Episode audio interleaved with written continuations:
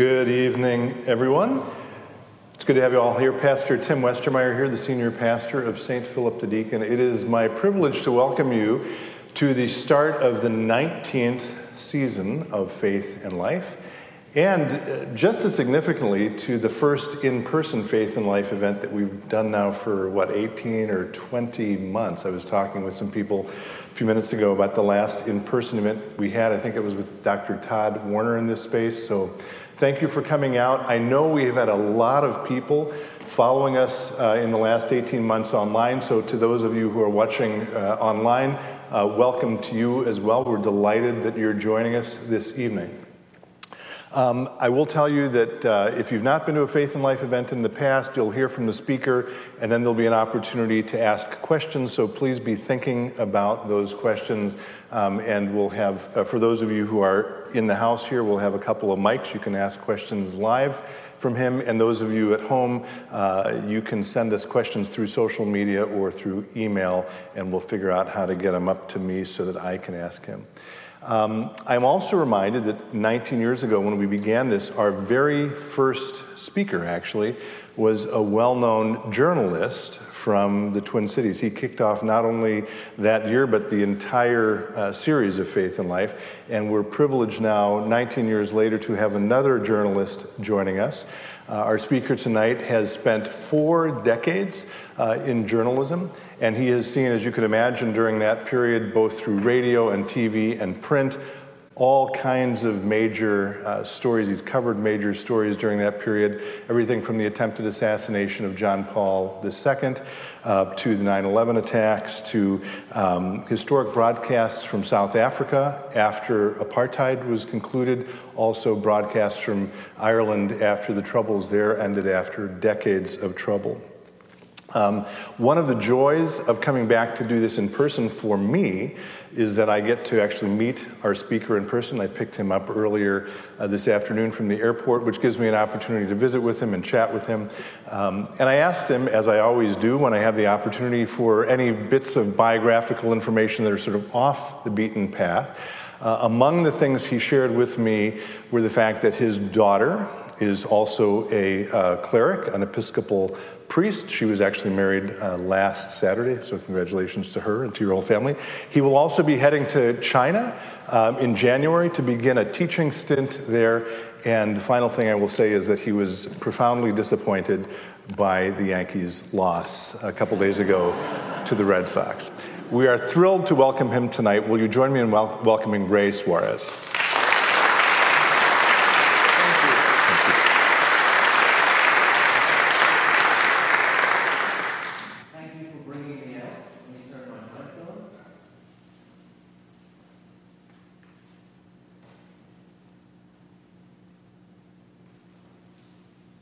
Hell, I'm out of practice. Thank you for bringing me out, and thank you for being with me tonight, wherever you are, here or out there in the out there. After spending the last year and a half in the office down the hall from my bedroom, I was relieved instead this morning to take the subway to the airport, hump my luggage to check in, and sit on a plane for a few hours with a mask on. I was actually looking forward to it. It is a great pleasure to be with people again. And the nice thing about being asked to speak on this particular topic is that it forced me to think about it, which is fun too. You know, a lot of speakers have set topics, and this one made me consider the parameters of what I could tell you tonight. After more than 40 years, a lot of what I do for a living is from instinct and muscle memory. This question in an interview leads to this next question. This shot in a TV story follows this shot. This story comes ahead of this one in a newscast. It is born of habit and also from a philosophy of news. And it's all very subjective. None of it is written in stone. My work, like a lot of people's, is bound by customs and folkways what the ordination rite in my church calls a manner of life. We reporters, or less charitably, we human microphone stands, we ink stained wretches, we ladies and gentlemen of the press do have a manner of life. And I think after making my adult life this way, I can say without an ounce of self pity uh, that a lot of the public, a lot of the time, doesn't think much of our manner of life. I always get a kick out of seeing the press scrum as it's depicted in movies because you're hiring a bunch of reporters, uh, a, bu- a bunch of actors to act like what they think reporters act like. So there's sort of a, a pack of howling jackals screaming questions at somebody. You've seen these movies. They're, a defendant, a victim, a suspect, a politician, a cop. The questions reflect little intelligence or human decency. They reflect little curiosity. They are largely meant to get someone to embarrass or implicate themselves. And the mob is rarely satisfied with the answers or ready to be done when they get one. The fictional story in the movie, whatever the story is, is only a brick in the wall of someone trying to build a career for themselves, no matter what that quest may mean for other people and their lives.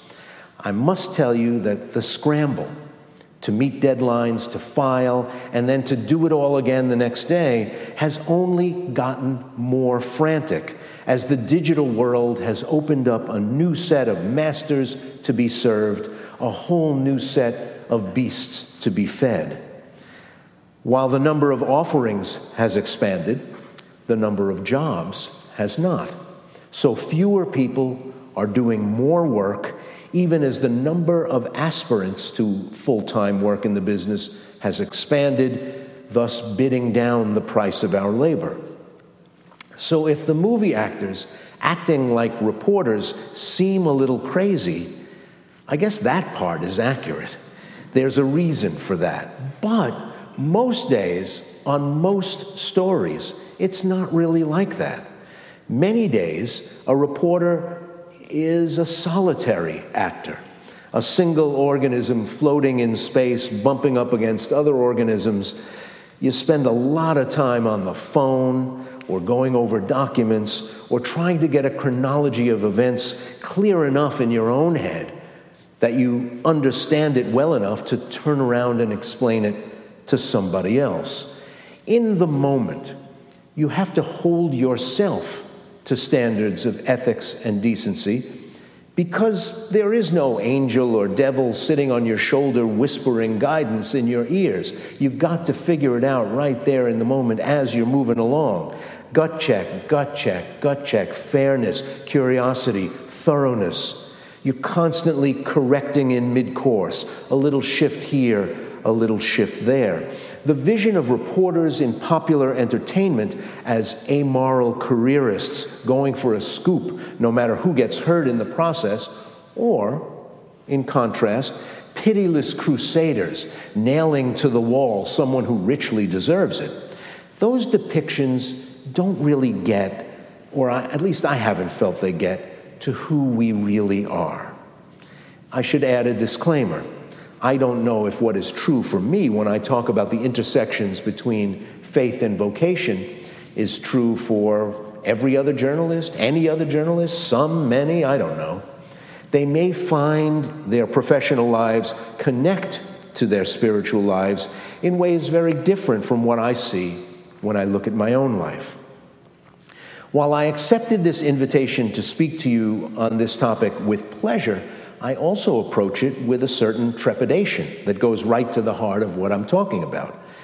In my professional life, a very high value is put on my lack of identification with any particular ideological orientation, any particular worldview, any particular identity, any particular set of values or beliefs that are used to test propositions that are put before me by a parade of elected officials, cabinet secretaries, professors, think tankers, and so on.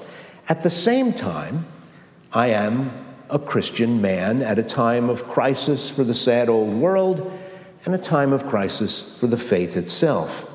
From everything I've been taught over the years, that Christian profession is not supposed to be a secret. Quite the opposite. not only is it not a secret in this post catacombs, post Constantine world, but the hints and commands about how to handle it are strewn all over the culture. I love to tell the story of Jesus and his love. Why would you sing that? I love to tell the story. Will be my theme in glory. Through all the tumult and the strife, I hear that music ringing. It finds an echo in my soul. How can I keep from singing? To be in the world, but not of the world. This little light of mine, I'm going to let it shine. Or for fans of the old Book of Common Prayer, not only with our lips, but in our lives. So here I am, pulled in two very contradictory directions urged to be holy, urged to be righteous, and have it not be a secret, and to present to the world a kind of blank sheet of paper because of the work I do. Scriptures again and again call the Christian to be very much on one side or another a sheep or a goat, to not even attempt the impossible task of serving two masters, lest you love one and come to hate the other. When it comes time to be counted on the great issues of the day war and peace, poverty and wealth who's my brother and sister and what responsibility do I have to them? The challenge is always there. How to reconcile those two tugs, how to do, in the words of the old prayer book, all such good works as has been prepared for us to walk in, while at the same time spending a big chunk of the day being an effective, discerning, disinterested revealer of truth who doesn't expose his own beliefs. Not easy. And after more than 40 years in the business and not quite 65 years in the church, I'm finally figuring out how essential that tension is to the person I became, and how complementary the tension between those two worlds can be, at least for me. When I was a teenager, I thought seriously about becoming a priest. I served at the altar, I read scripture as a lector, I sang in the choir, I thought I was a reasonably good public speaker, I loved to study and write. But since I wasn't sure I figured I shouldn't allow it to get much further than that. The idea of being a reporter fascinated me. I assumed a church vocation would be something that seized you, burned in an overt way like tongues of flame on your head at Pentecost, and that meant it simply could not be denied or turned away from, or it wasn't the real thing. If you could avoid it, it wasn't the real thing. So I backed away I married a Jewish woman and I thought, this is all settled. Unlike Jonah, I did make it all the way to Tarshish. But I think about that road not taken from time to time. On the other hand, I thought the news business would put money in my pocket, get me far beyond Brooklyn, give me a chance to see the world, watch the events that shape the world's daily life, and talk to the people who make that daily life tick. So I plunged into a life in the news. Whether it's being transported by the roar of 100,000 people in a soccer stadium as Nelson Mandela raises his fist at the last rally before the polls opened in South Africa's first free elections, or the nasty tension of being on the wrong end of a police raid in Uzbekistan as I try to interview members of the political opposition, or bumping into the Pope. I mean, literally bumping into the Pope as, against the advice of his doctors, he checks himself out of the hospital after the attempt on his life, or being thrown to the ground by the force of a blast as a parked Mercedes is blown to bits as I stood with a crowd in Lesotho waiting for the king's limo to come by. He wasn't hurt, but a lot of other people were. It's been a life I've cherished, a life that's allowed me to be immersed in the joys and sorrows of the world up to my eye teeth, and to live a life that makes me a perpetual student. But at the same time, the business has changed in ways I never could have imagined, presented me with compromises no one ever tells you about when you're working on your college newspaper, and puts you now in the front lines of the culture wars. I didn't ask to be there, but there I am. And look at how much religion has been in the news in the past few years school curricula, prayer, Supreme Court nominations, abortion, the so called clash of civilizations in the post 9 11 period. There's this thing, and reporters and activists alike call it the faith and values vote. And as a Christian layman, I have to approach that term with a certain caution.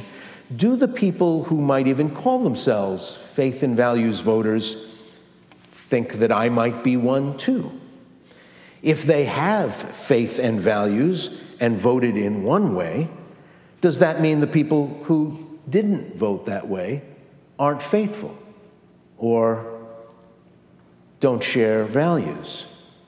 How do you even talk about this in the America that we've got for ourselves today? That I agreed to come tonight is in part an outgrowth of a change of heart in recent years about the appropriateness of someone who does what I do for a living talking in a public way about religious faith.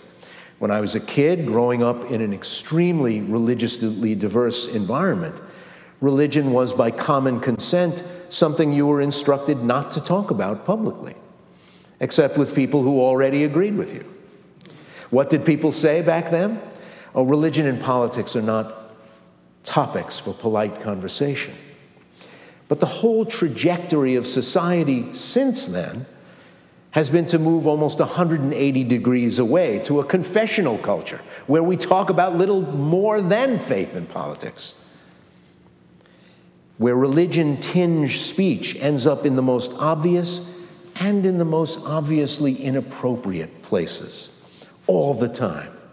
I lived through years where the culture blared Christmas at me starting at about Labor Day, and then turned on the television and heard politicians saying you couldn't say Merry Christmas anymore.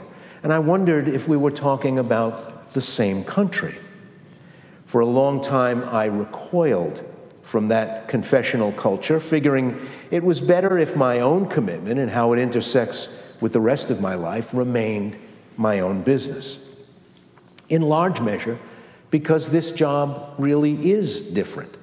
Unlike many people, I have spent years doing my daily work in front of millions of witnesses. It's an odd kind of exposure.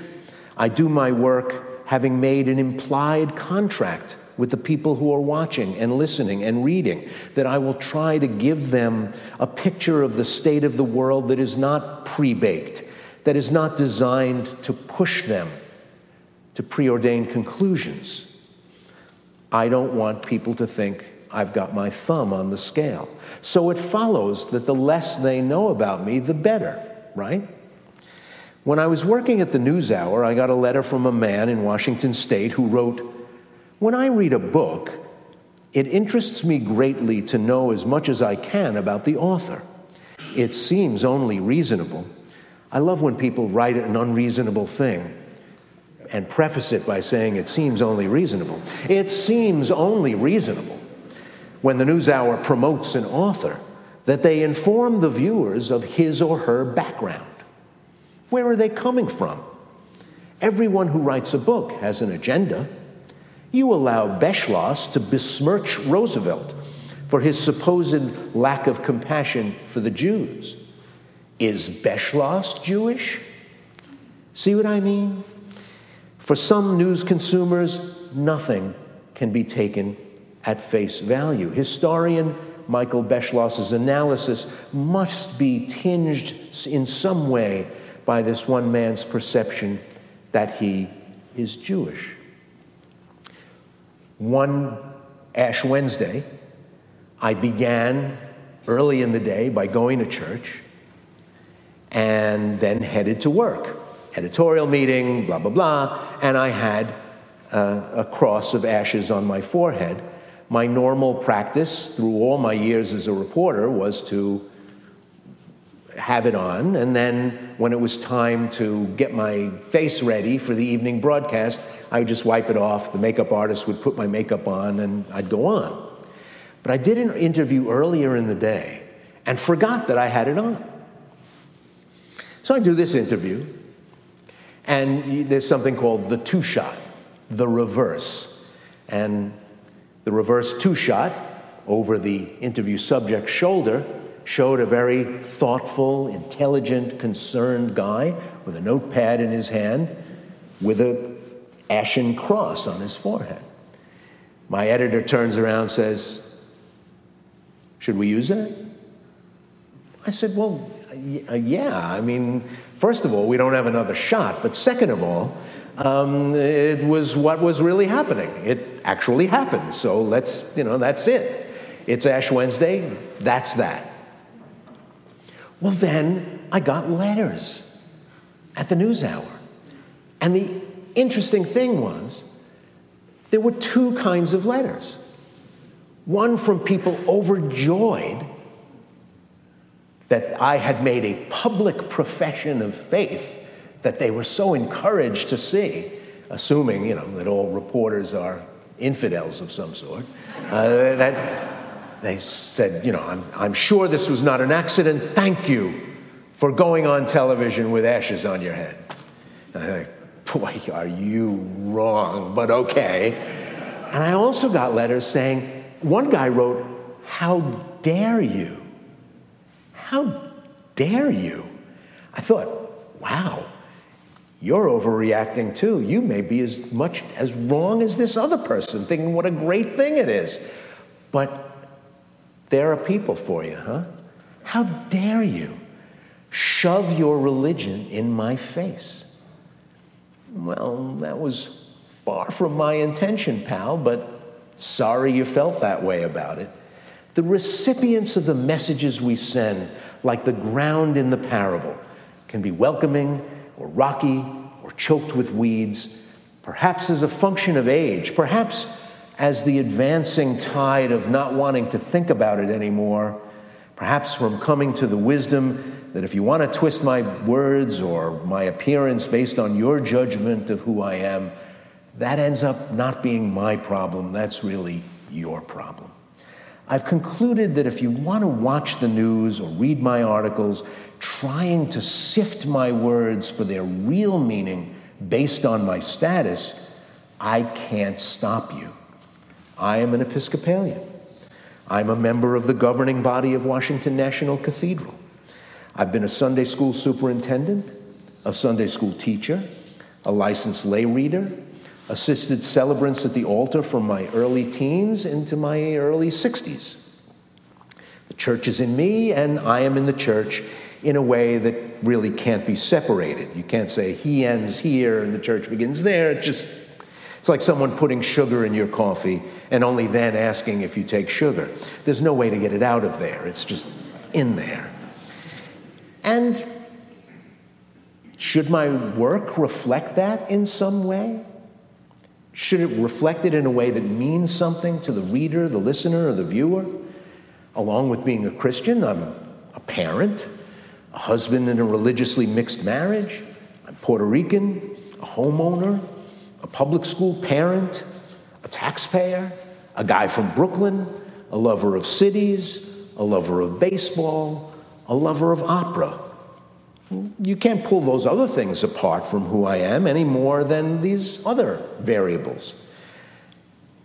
If you want to sit and listen to an interview and try to figure out where I'm at politically based on any or all of these variables, have at it and good luck. From the angry and happy letters I've gotten over the years, people do listen to every word and assign them great significance as signals of a secret, biased soul. The next tough assignment is to figure out how to discuss these themes without succumbing to the sin of self satisfaction, without sounding self serving. All I can do is my job. I have to leave it to others whether I do it well. There's a perception, certainly among religious conservatives I've met over the years, that there are no religious people in newsrooms, which is a very flawed idea. There are few people who fly their religious concerns like a flag in newsrooms, but there's plenty of religious people. I think that perception that newsrooms are pagan dens come, or covens uh, comes in part from the correct observation that those of us in this work usually present the material in an arm's length way, neither supporting nor detracting from, not always affirming or denying the truth of what the people who talk to us say. When we present contradictory material, we hang it on others. It's attribution. One of the most frequently heard questions when you're listening to an experienced editor review the work of a young reporter is who says so? Who said this? Attribution becomes your permit to include a fact in your story. The answer is never, I say so. a journalist can't say something's a fact merely because they believe it's true. Listeners hear that, readers read it, and conclude, oh, well, here's a person who doesn't really believe anything because they attribute everything that I believe, which of course is correct, to other people. Also, there's an understanding that a responsibility uh, to spread God's word in the world, an evangelical impulse that's very strong in America, is not something you want or hear in the work of journalists, and appropriately so. That breeds suspicion rather than understanding of our appropriate role, of our appropriate living out of our vocation. We are asked to set ourselves aside when describing, explaining, witnessing the events of a complex and sometimes frightening world. I come to this work with a sense of duty, of mission, of vocation that is in some ways similar. Certainly, the Venn diagram overlaps with those who choose the religious life. These are both, I think, when done well, not just jobs. They are whole ways of seeing the world. They are both, I think, jobs bound by abstracts, things that you can't touch, taste, smell, like authority and integrity and credibility. These are attributes that ask others to enter into a deal with you. Give me something really valuable. The priest and the journalist both say, Your trust.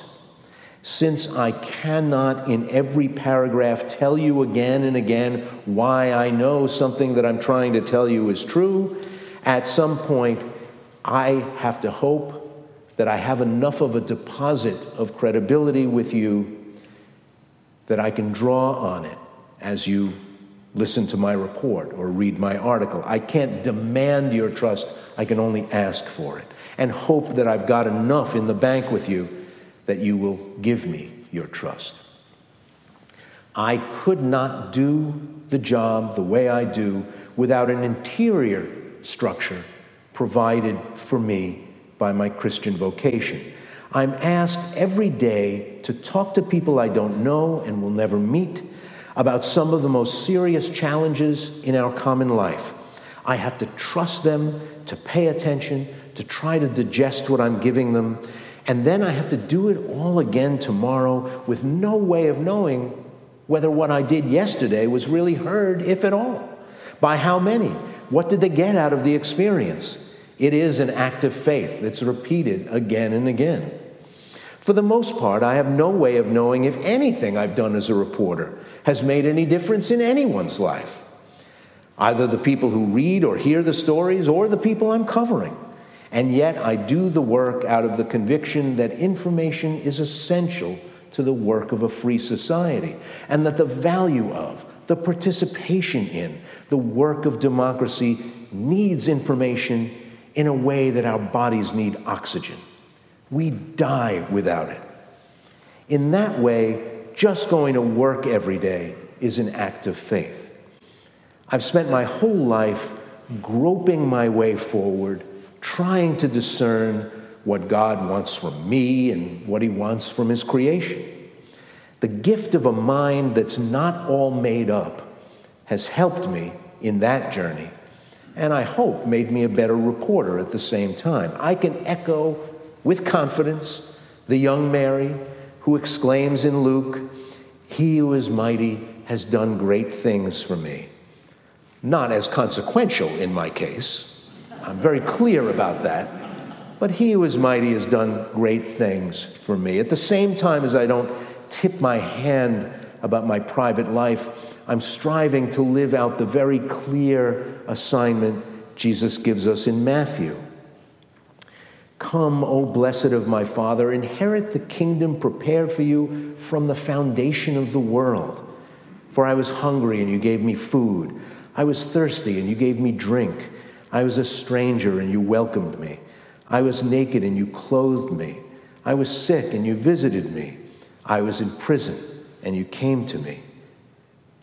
I hear people call that a Matthew 25 Christian. I think that's a pretty good term, a Matthew 25 Christian a fact that the folkways and traditions of my chosen profession really don't encourage me to talk about Jesus' clear command, challenges me instead to think a lot more about doing these things rather than how to talk about them.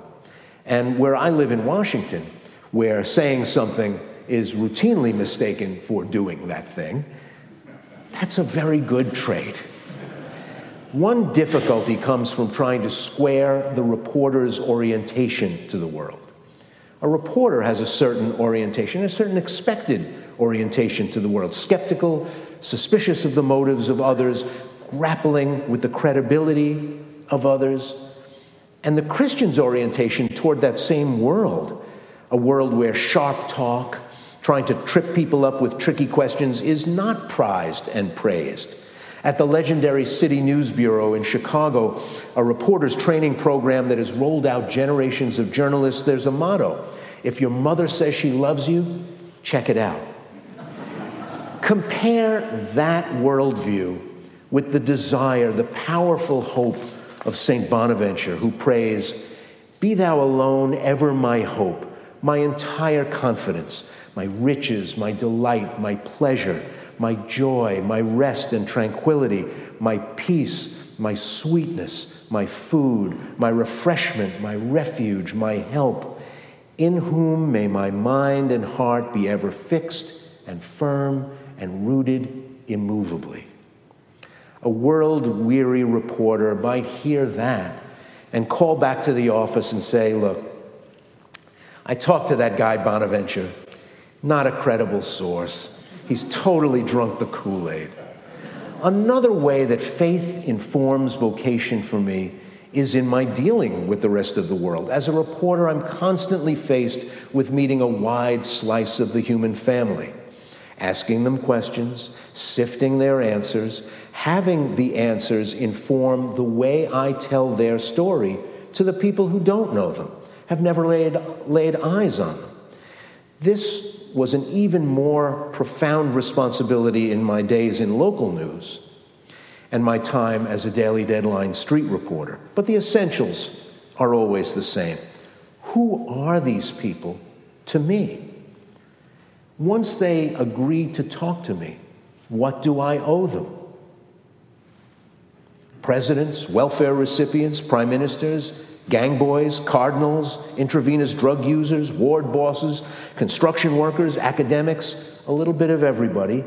Am I using them as stage decoration, as props for my world, the world that I present to my listeners and readers? Am I taking into account their own willingness to be used? Are they fully informed about the nature of the deal we're making if they agree to talk to me? When I turn the camera on them, am I giving poor people the same privilege of self protection and self definition that I might give to wealthy or powerful people? Do their personal stories belong to me in some sense? Are they mine to do with what I choose?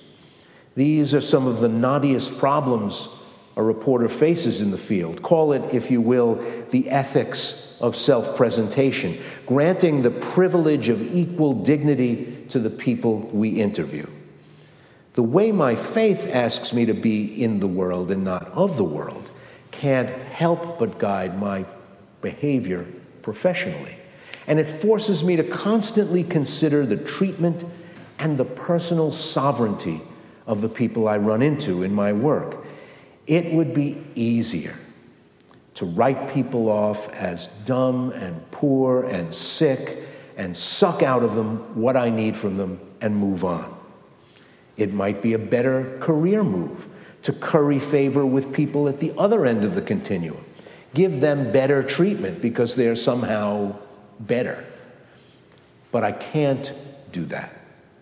My respect for, my empathy for, the kind of people who aren't welcoming my camera and its pitiless gaze into their lives, they deserve kindness and care every bit as a person who calls me because they want me to interview them. I have to protect those people in a way that's different from the people who enter into a transaction with me trying to get something out of me a leg up on their rivals, a shot at my audience, more free publicity for their book. That strong feeling of obligation to protect people who are vulnerable to the whims of those with more money, more clout, more influence is, I hope, seen in a small way in my work and isn't lost on the people who work with me. Mine is a viciously competitive business both inside one organization and between organizations.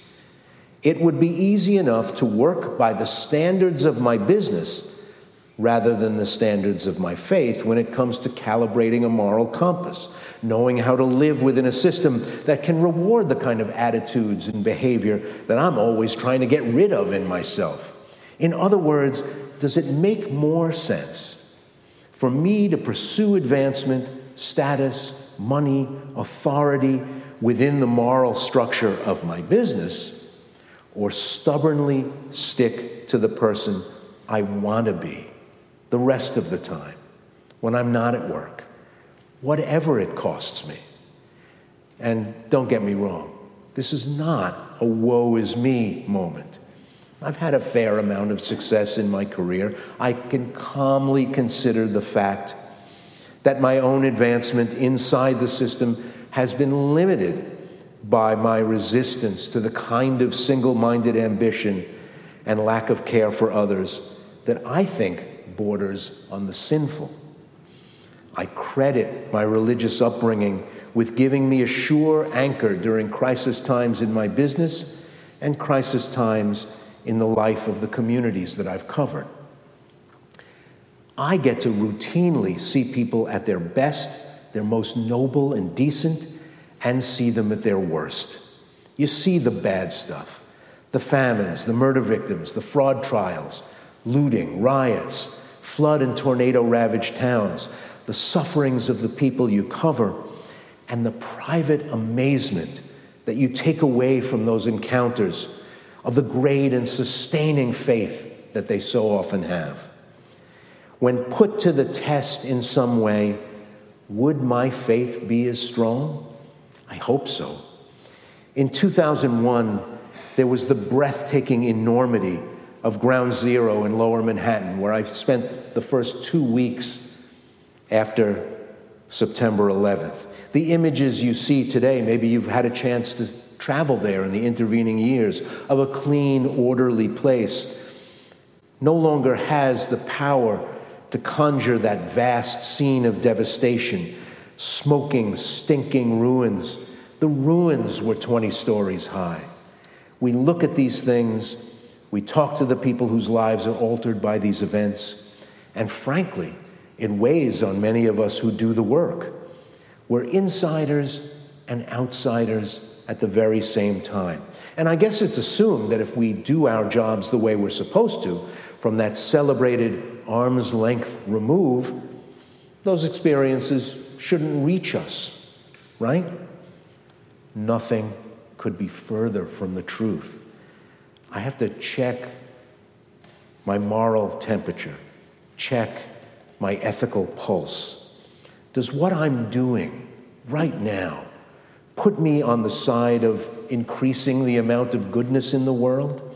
Can I be aggressive and elbows out in my pursuit of greater reputation, more money for the security of my family, seek to gather more points in the eyes of my bosses and my colleagues, and still, after all that, be true to who I'm supposed to be? There are any number of jobs where the intersection of faith and vocation might be less complicated. Do I mention the next time it comes up in an interview that Jesus never said anything about homosexuality, but talked about poverty 400 times? Can I ask that without getting banged for bias? Maybe I've got to compartmentalize a little more and remain a paid skeptic just from 9 to 5 or 10 to 6. I have a more plausible hope in the unseen than a faith that either party is really going to cut the federal deficit in the next five years. That would take something more on a sort of Job level of faith, which I'm not sure at this moment I'm capable of. A small, neat irony of the reporter's life in an age of conflict and division, a time in which religion is often used as a social force that illustrates, demarcates the splits and tears in our national garment rather than healing them. One place where critical distance is handy is when I, from time to time, have been called to cover and explain religious topics. My absolute rock solid belief in spiritual autonomy in community lets me listen to what my private self might consider really wacky ideas that fly under the cover of religion in America today. But I back off a bit, not in a way that distorts the story, mistells what people believe, express what they tell me, but rather it allows me to depress my clutch, quietly slip into another gear. I ask probing questions, push back a bit, have people defend their theses, but I will not argue with them. I will not be a bully. I will not get into an argument with people over what, in my private, away from the mic moments, I might consider mistaken belief. When someone tells me their religion teaches them not to take a COVID vaccine, I am duty bound to ask why, to press for a good answer as to why but I am not called to tell them that they are wrong. It can, like so much of a life in the news, require a duality, a two-ness, a kind of split consciousness. But after all these decades of pulling it off, it is, after all, second nature. Thank you very much for having me with you, and I welcome your questions.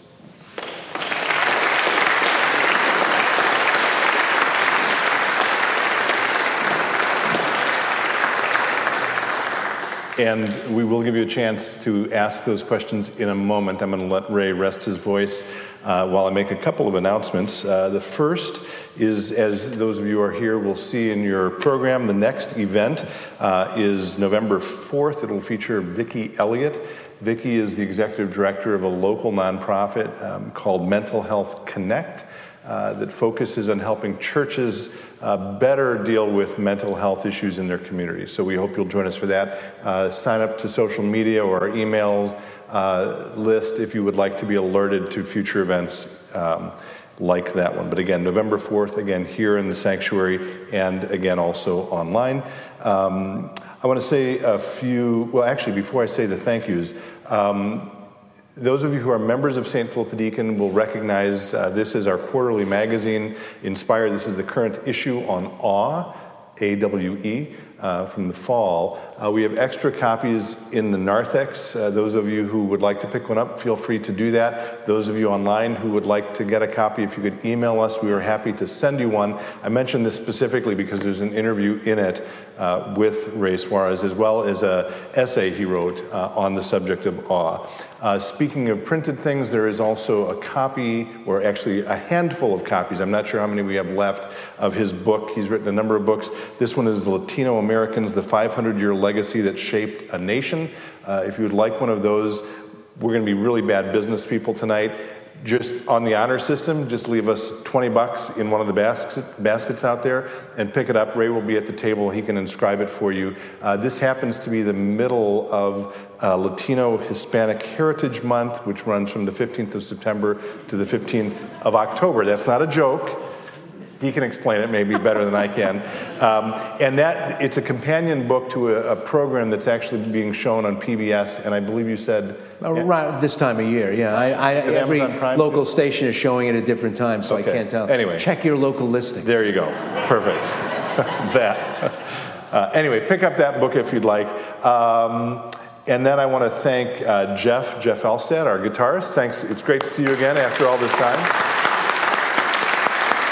Um, I also want to thank uh, one of the questions I get most frequently after doing this for 19 years is where do you get the ideas for these speakers? Um, and sometimes there's not a clear answer to that. In tonight's case, there is. And I actually grew up listening to Ray on the NewsHour. I'm from Chicago. He spent some time there, and I'm a big fan. When I picked him up at the airport, he actually called me on, on my phone to coordinate where we were going to meet. And I was like, wow, I recognize that voice. So um, I could have thought of it on his own, on my own. However, in the case of, of this evening's event, I've gotten to know a gentleman named Scott Gunn, G U N N, who runs uh, sort of paraministry of the Episcopal Church, sort of a publishing house of the Episcopal Church. He's the executive director of it. Um, and uh, they do some wonderful things. Anyway, in one conversation, uh, I asked him, Hey, do you have any ideas about uh, speakers? And he immediately thought of Ray. So, Scott, I think you may be watching tonight. If you're not, maybe watching later than this, I want to say special thanks to you for the suggestion. So, thank you, Scott, very much. And then finally, a word of thanks. Uh, from the beginning, we intended that these events would always be free and open to the public. Um, and we've had wonderful crowds over the years. I will tell you, during COVID, one of the strange things about technology is that it turns out you don't need parking spots or pew seats uh, on the internet. And our events grew tremendously during COVID through virtually, virtual attendees. Um, and everyone who is able to come to these, whether online or in person, has always been able to do it free without any charge, and that's as a result of the incredible generosity of countless individuals and area corporations who underwrite these events. Many of the people who represent those corporations or those individuals are here tonight in person or online. Will you join me in thanking them for their generosity?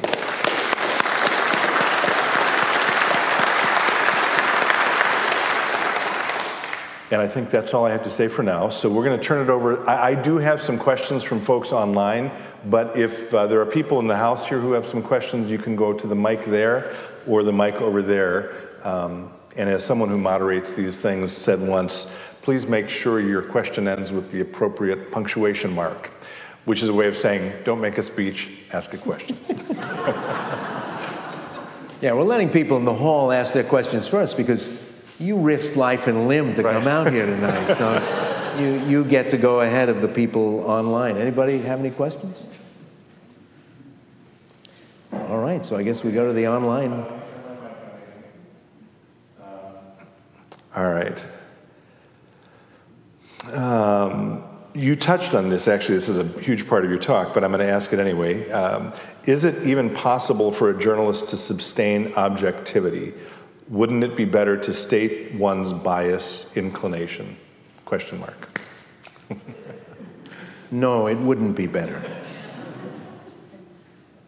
no, I, I, I, guess, I guess the person wants a more expansive answer than that. Um, when you watch the news, ideally, granted, this is in my old school way of seeing it, ideally. You should be able to either read a newspaper article or listen to uh, NPR tomorrow morning or, or watch TV news. And if someone tells you this happened, this happened, and this happened, you can take that information, synthesize it with the information you've already got on board from living your life, and come to some conclusions about the state of the world and do the work of being a citizen. Unfortunately, in our modern media environment, we have encouraged the growth of news organizations that don't tell you all 360 degrees of the things that you need to know in order to do the work of being a citizen, but instead um, tell you very specific uh, parts of a story in order to drive you to certain conclusions, or much worse, um, don't even tell you anything resembling the truth. Those are the, the scary ones, but I'm hoping that eventually they will be flushed out of the marketplace. Maybe not, I, I don't know. People um, have shown uh, in the last nine months to a year that they are not repelled by being lied to, as long as the lies uh, conform with a desired view of the world as they want it to be. This, of course, is uh, you know, a death blow to people who do what I do. It's really hard finding stuff out.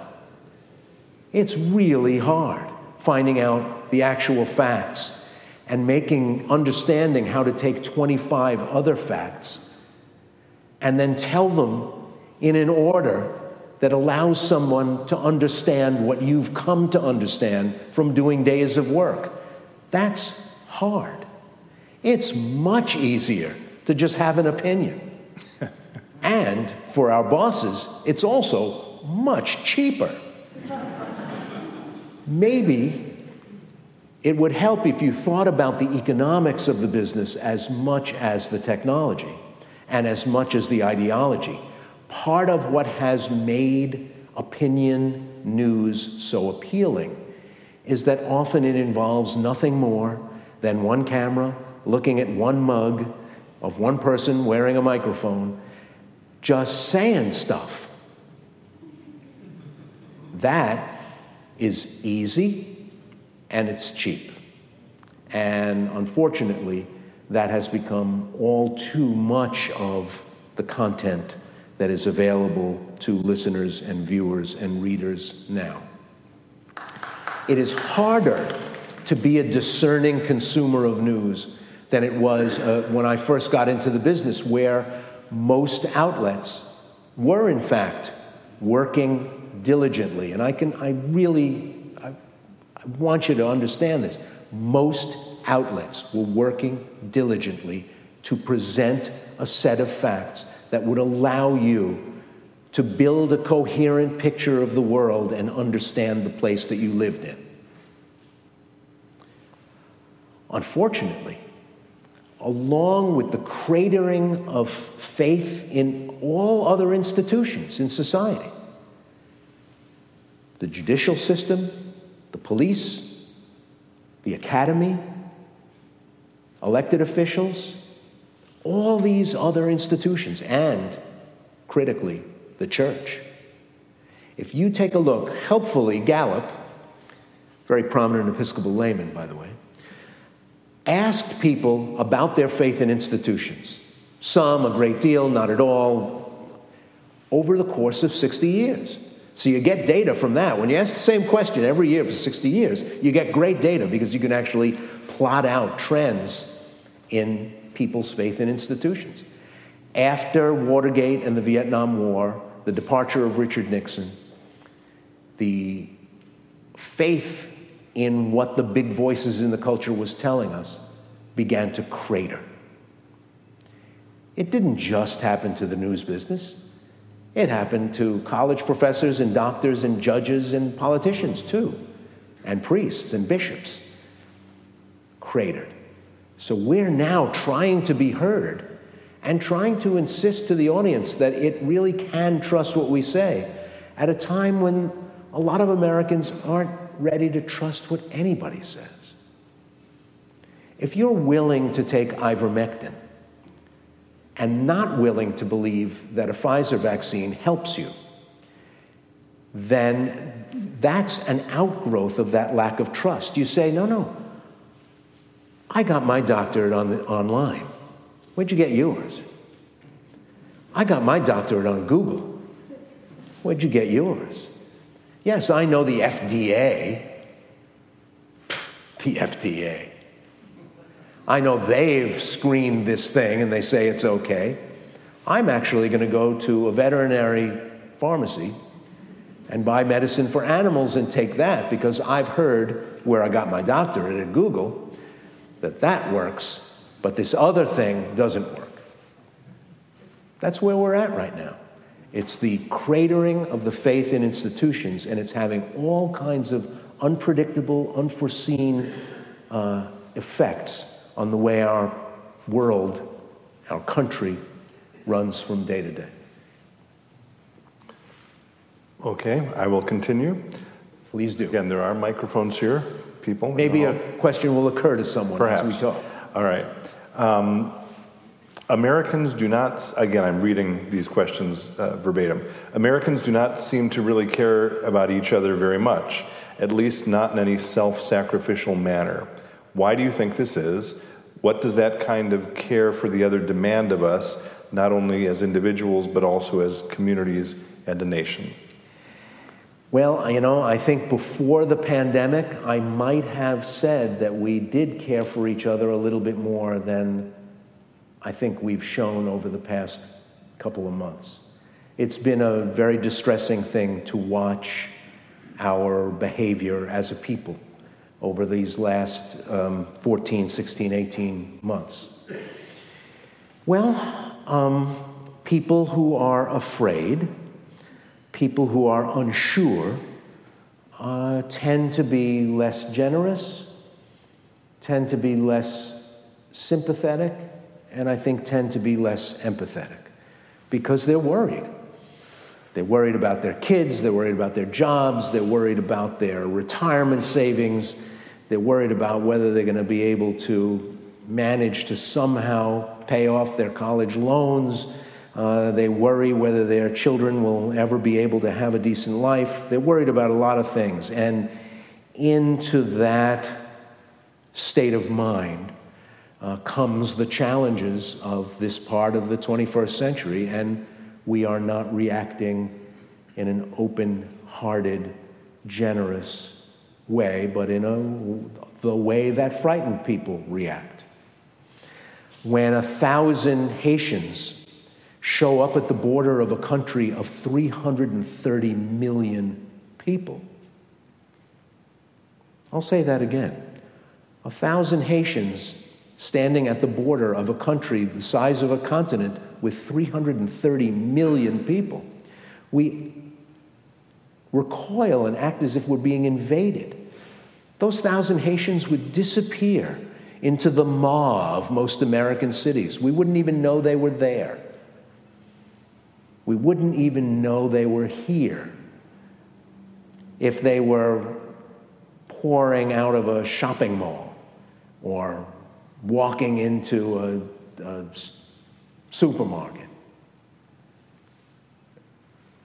I realize that we can't let everybody in the world who wants to come here come here, but uh, we are showing just how frightened we are when we overreact to events like that that are in part an outgrowth of everything that's happening in a very crisis ridden time in the rest of the world. We have unfortunately been trained to think that crises are things that happen over there or over there. And we think they're not supposed to happen here. We really think about it. Americans really think bad things happen elsewhere to other people and not to us. And from time to time, the world intrudes and the bad things that are happening in other places in the world shatter our complacency, shatter the calm and uh, orderliness of our lives. And that's what's happening now at the southern border. Of course, it's something we can handle. We're a big, rich, powerful country. We can handle this. We've handled much bigger crises.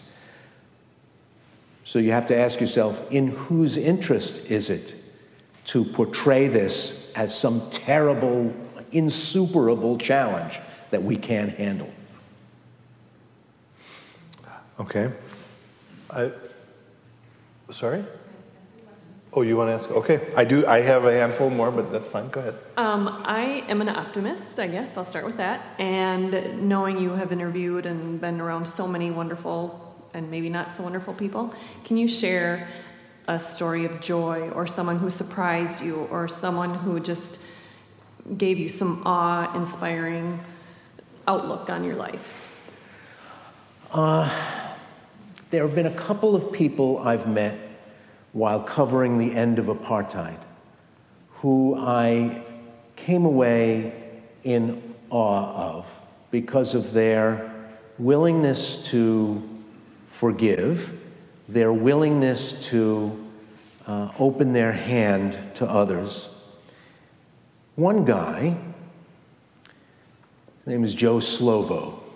Joe Slovo was one of the leaders of the South African Communist Party. I don't share his politics particularly, but I did think that a free country should allow a Joe Slovo to just make his argument and it either would be accepted or rejected.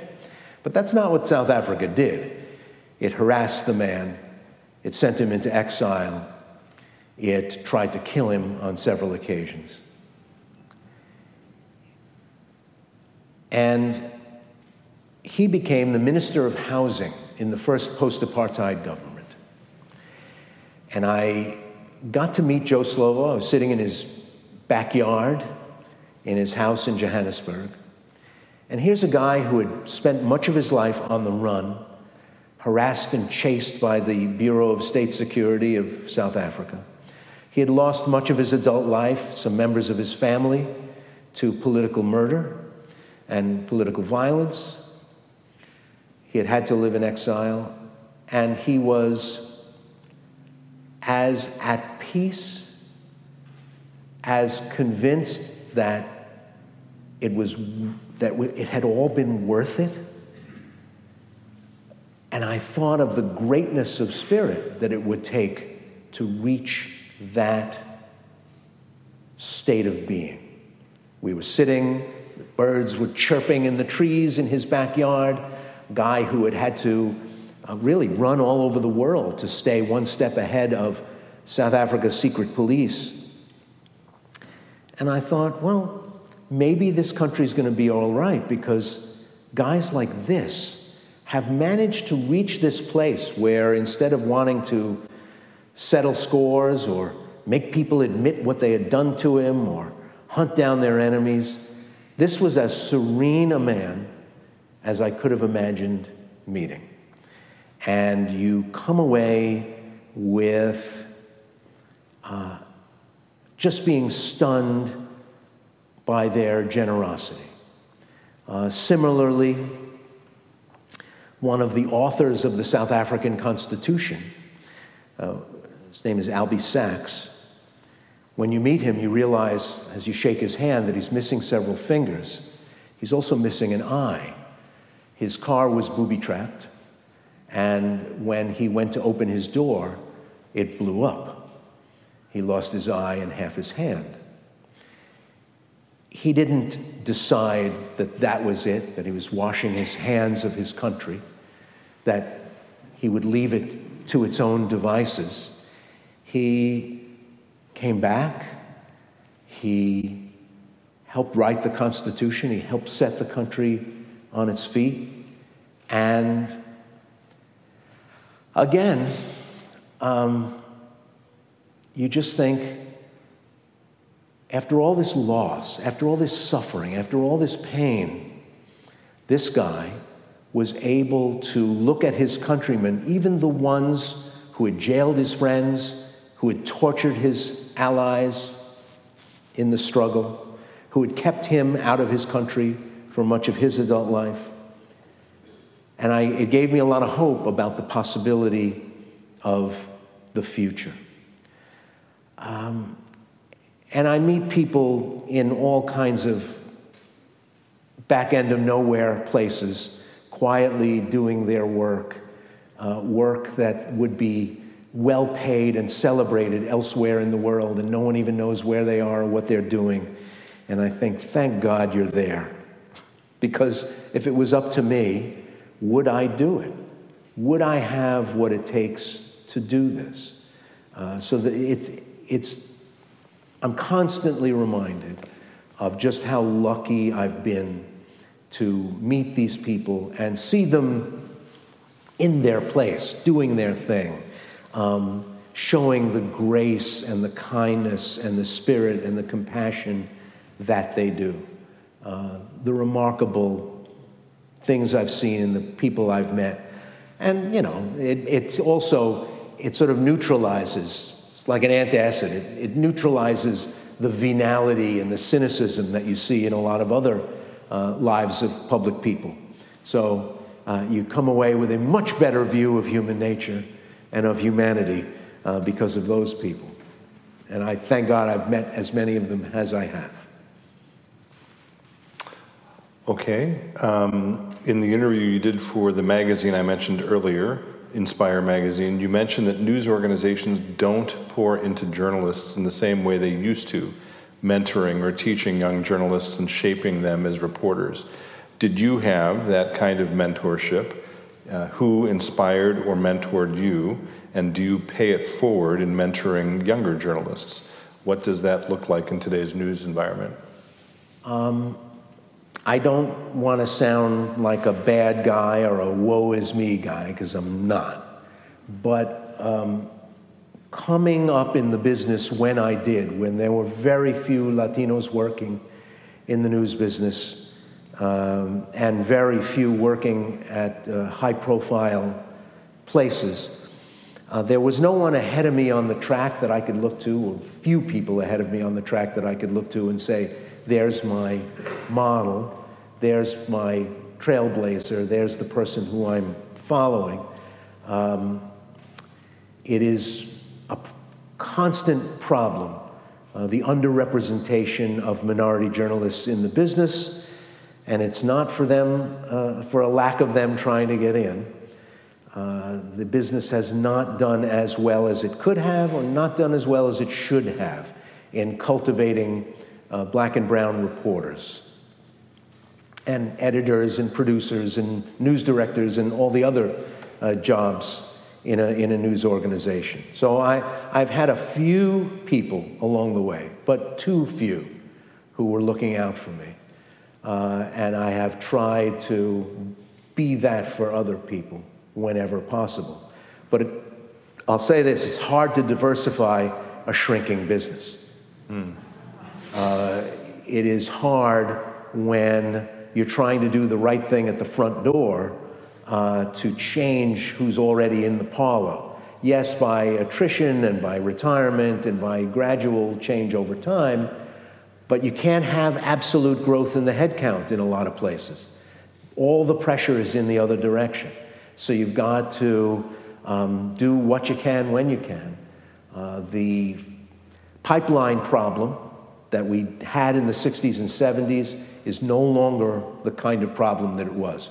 Too few black and Latino kids finished high school, and therefore too few went on to college, and too few therefore finished college. So you were getting to the pointy end of the pyramid at that point, and it was tough. Now that is not the problem. We've got to do better, and I do what I can when I can to help cultivate young talent and, and bring people along. But it's not easy. Okay. Um, we have a few questions that are sort of similar, so maybe what I'll do is gather these up into a single final question, unless anyone here would like to ask something else. Um, so, one of them is talking about comparing and contrasting uh, media, say, from 35 years ago with media today. Um, noting that the new media is more obsessed with clickbait titles and traffic, uh, invoking emotional responses from viewers. Uh, do you notice that shift as well? Um, maybe I'll, I'll, let me ask that one, and then I'll ask the other two. Is does that was that clear? That question, kind of. Uh, the news business has been buffeted by economic change technological change and audience change all at the same time.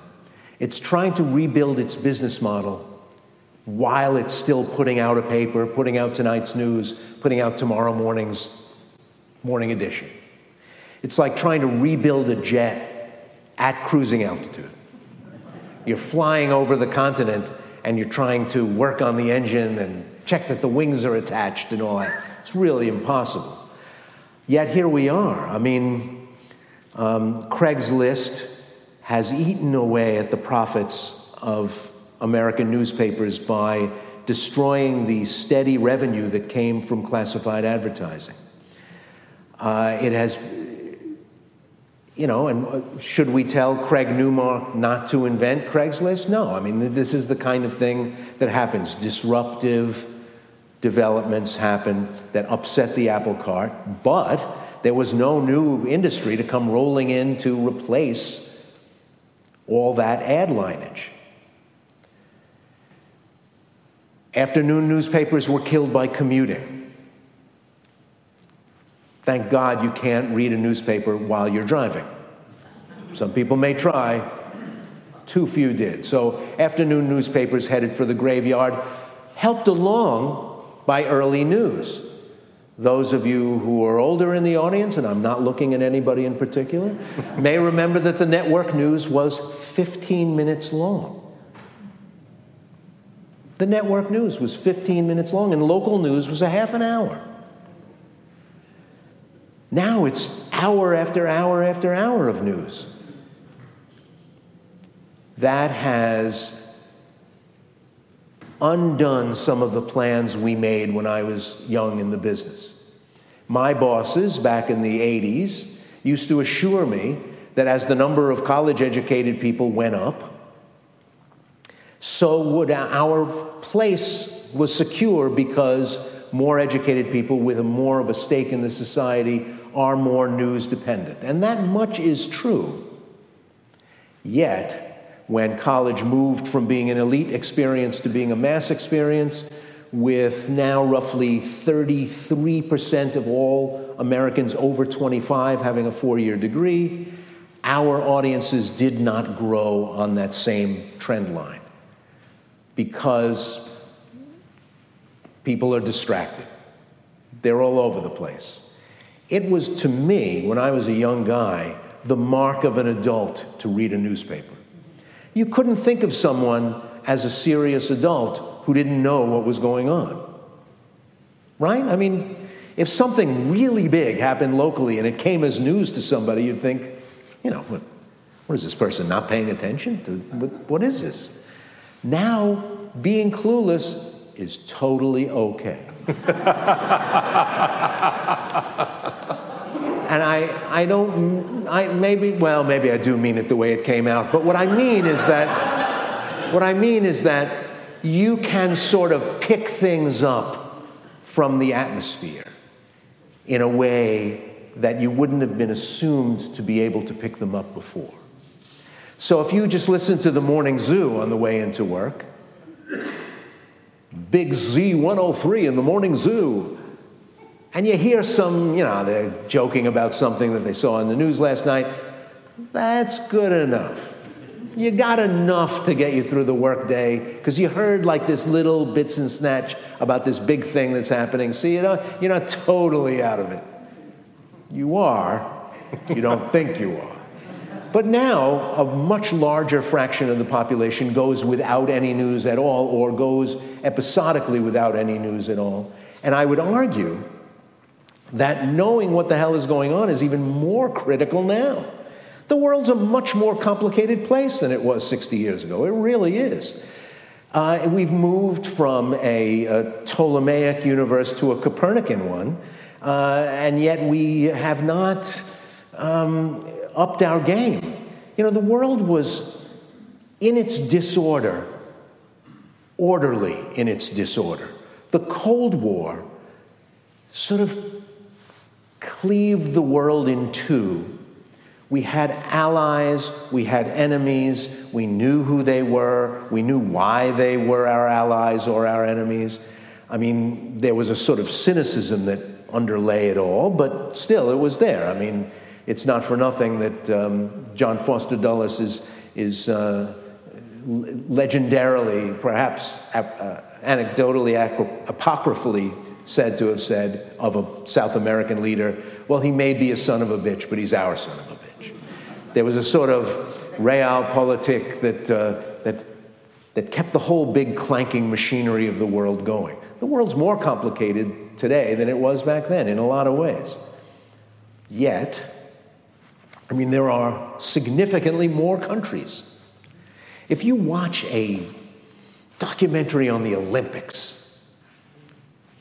the games in Melbourne or Paris in 1948, and they have the, the procession and the countries come in, you think, that's it?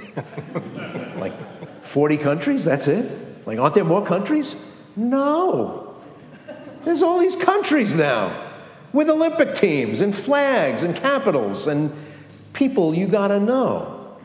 Well, as the world became more complicated, our willingness to put in the work to understand its complications seemed to have waned. And that is a dangerous situation because then that means you rely on the person with the loudest voice in the room to make the world simple for you. And that gets us into bad places.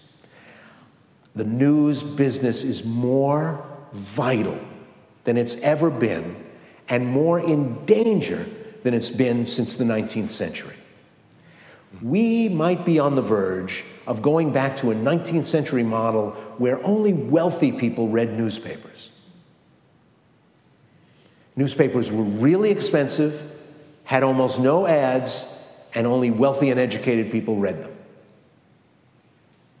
The internet has done amazing things to democratize access to eyeballs and eardrums. Remarkable. If you showed up at WCCO with some hot video and said, I would like to go on your evening news tonight and show my hot video, they would tell you to get lost. Well, they may not now. They may be so desperate for content, maybe they won't tell you to get lost. But, but for most of my career, they would have simply told you to get lost, or where I worked in Chicago, or where I worked in New York. They would just say, you know, they'd try to find out what it was so they could go do the same story, but they wouldn't take it from you because who are you? It was a narrow doorway to get on television, a narrow doorway to get on the radio. You couldn't present yourself at a radio station and say, Here I am, I'd like to tell my story. So the internet, by being limitlessly available, there is no end to the newsprint of the internet. There is no end to the newscast after 30 minutes of the internet. It's limitless. Its access to it is limitless.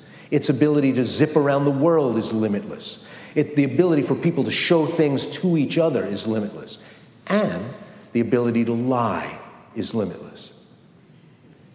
And we have not made our filter fine tuned enough because our filters were developed at a time when vetted sources were the ones that we relied on. In fact, WCCO showed you something and you had a reasonable faith that it was real. You didn't think somebody made it up. Somebody went out and synthesized something that didn't really happen to show you events that didn't really happen. So there was a sort of setup of limited access elite gatekeepers,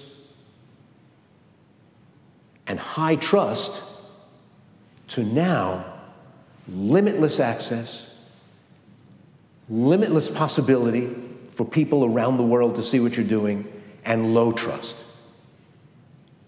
And that's a very, very dangerous place to be, and that's where we're at right now.